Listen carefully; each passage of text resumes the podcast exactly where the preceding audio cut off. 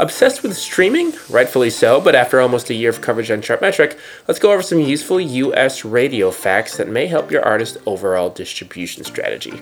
Good morning, it's Jason here at Chartmetric with your 3 minute data dump where we upload charts, artists, and playlists into your brain so you can stay up on the latest in the music data world. Chartmetric's social media handle is Chartmetric, no S. Follow us on Twitter, LinkedIn, Instagram, and Facebook. We're always posting useful music tidbits. We'd love to hear from you.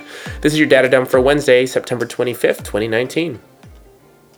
Coming up on one year ago, Chartmetric added 300 US radio stations to our 20 plus sources of music data. Why? Well, radio is still considered one of the major ways to break an artist into the mainstream here in the States, and to many, it remains a strong advantage of the major labels, who are well networked in the radio community.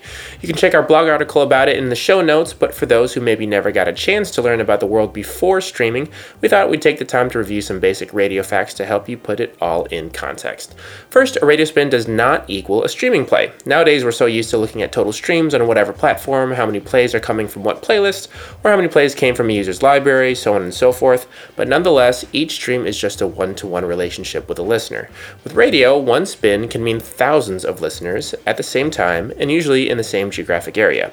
A one to many relationship is how terrestrial radio differentiates itself from streaming, and it requires a certain appreciation to realize that just because radio spin counts aren't as big in quantity as streams in a given time period, they are much more geographically attributable, they're time stamped, and they play to many more people.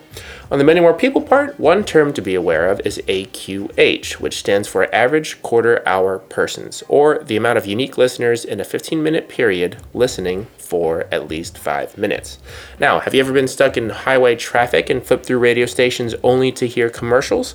Well, we bet it was around one quarter hour before or after the hour when that happened. Why? The reason is the way Nielsen Audio records AQH, because by playing commercials on the 15 and 45 minute marks, stations maximize the period of time they play music and thus get the highest AQH possible. This raises their profile for advertisers wanting to buy time and more exposure on their station. The AM drive, or AMD, during morning rush hour is primo ad time, so while 5 to 10 AM is highly lucrative for radio stations, it's probably not when your new song is going to get played. You probably have a better chance in the PMD, you can guess what that is, evening or overnight day parts. Location wise, New York City, Los Angeles, and Chicago stations tend to have the highest AQH ratings, which makes sense given they're the top three populated cities in the country. Another term you may have heard is radio format. Then this loosely refers to the type of genres a station plays, and it's really more of a way for advertisers to recognize a station's listener demographics. Surely you've heard of Top 40, and that also goes by Contemporary Hit Radio, or CHR, and it's what you'd expect the latest and greatest from mostly major labels. Country is another format, and of course it plays best in the South, but also has a sizable presence in other places in the country, like Chicago.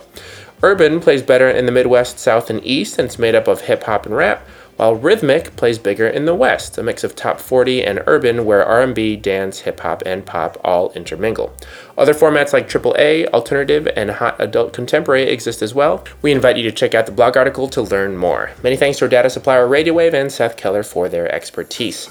That's it for your daily data dump for Wednesday, September 25th, 2019. This is Jason from Chartmetric. Free accounts are available at chartmetric.com, and article links and show notes are always at podcast.chartmetric.com. Happy Wednesday. We will see you on Friday.